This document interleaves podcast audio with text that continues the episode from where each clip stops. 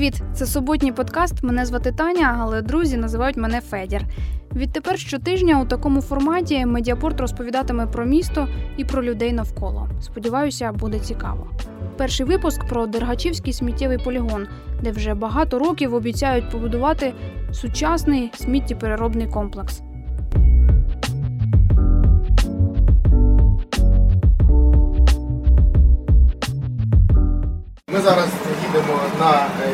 Діючий полігон. Там ми поспілкуємось про ту роботу, яка відбувається на діючому полігоні. Про- Там відкривається панорама на е, будівництво нового полігону, користуватися цигарками та якимись відкритими е, джерелами воду е, заборонено суворо. Це Юрій Суярко, директор муніципальної компанії поводження з відходами, нагадує правила безпеки. На під'їзді до полігону автобуси з журналістами перестрибує ями, вибоїни від вантажівок, характерний запах і зграї птахів, що здіймаються в небо, підтверджують, ми вже близько. Противогазную сумку взял. А противогазную взял. Нагору сміття метрів 30 заввишки, один за одним їдуть сміттєвози. Щодня тут вивантажують 5 тисяч кубометрів відходів з Харкова і найближчих околиць. Як за 15 років звалище розрослося на 13 гектарів, пам'ятає попередник Юрія Суярка, а нині радник Микола Скляров. Він очолював підприємство більше 10 років і згадує, як змінювався характер відходів. Раніше дрова багато возили, зараз їх не возять сюди. Об'єми, вони, в принципі, так вроді звучить 5,5 тысяч. А так оно практически. За счет того, что, видите, трактор только высыпает машину, он сразу планирует и трамбует. А вот тот трактор весом 20 тонн. Представляете? Плюс у нас есть компактор. Мы, э, вот, допустим, метров 20 прошли, компактор. Тот еще тяжелее, порядка 25 тонн. Это сейчас стадия завершения. Мы надеемся, что вот это практически последний шар Дальше мы его сами пересыпаем. Перед тем, как зайдет сюда уже подрядчик и будет э, полностью проводить работу по рекультивации, мы его пересыпаем, то есть в абсолютно безопасном состоянии передаем подрядчику. Грунт там пересыпаем грунтом. У підніжжя сміттєвого насипу ще піщані і вже вкриті щебнем ділянки нового полігону. Офіційно їх називають картами.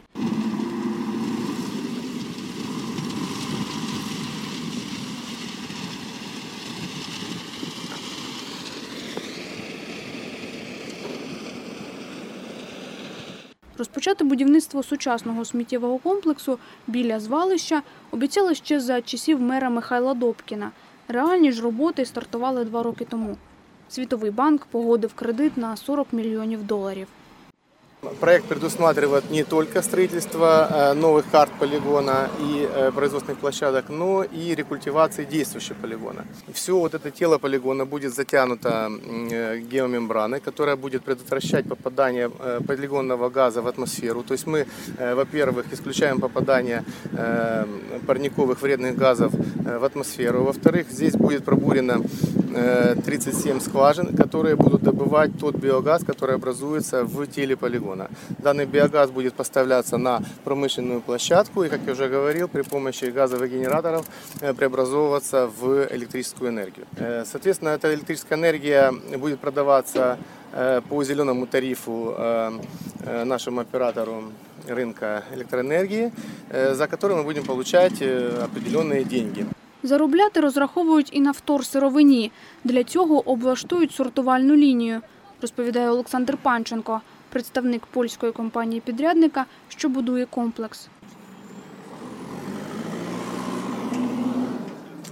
Сортировка отходов в зависимости от того, какие отходы попадают, от 10 до 40 процентов возвращается в повторную эксплуатацию. А Вот. И э, с последующим захоронением остатков, которые остаются. То есть для захоронения э, подготовлены карты.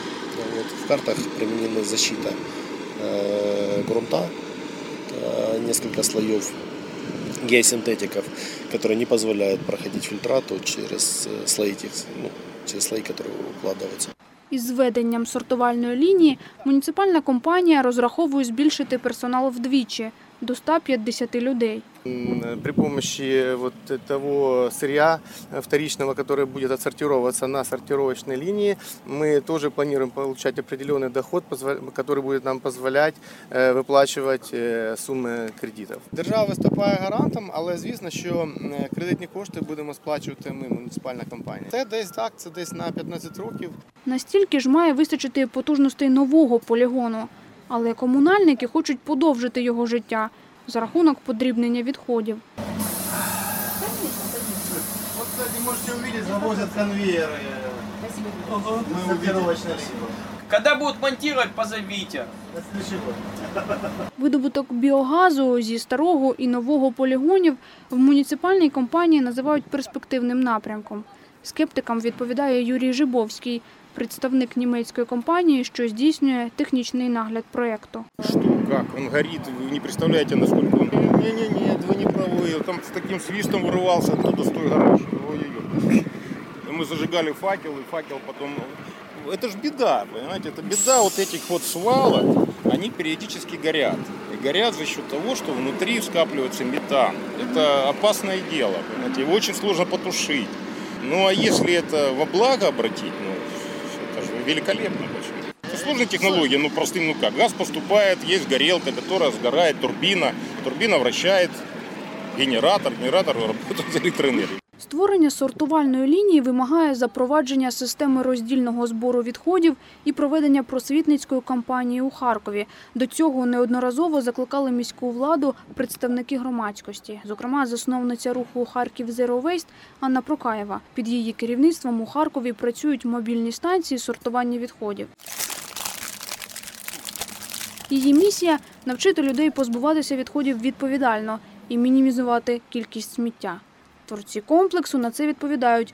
Задача полігону приймати будь-яке сміття. Інфраструктура міста до роздільного збору відходів не готова.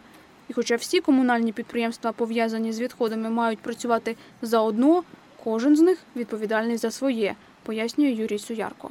Вивозом та збором е, сміття у місті займаються компанії-перевізники, це КВБО і так далі.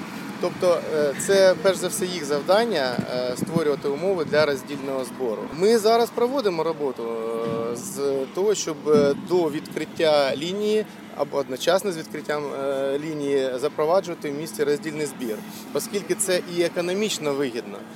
Якщо до нас привозять вже роздільний збір, то е, роздільно зібране е, роздільно зібрані відходи, то е, у нас КПД лінії сортувальні зростає до 45%.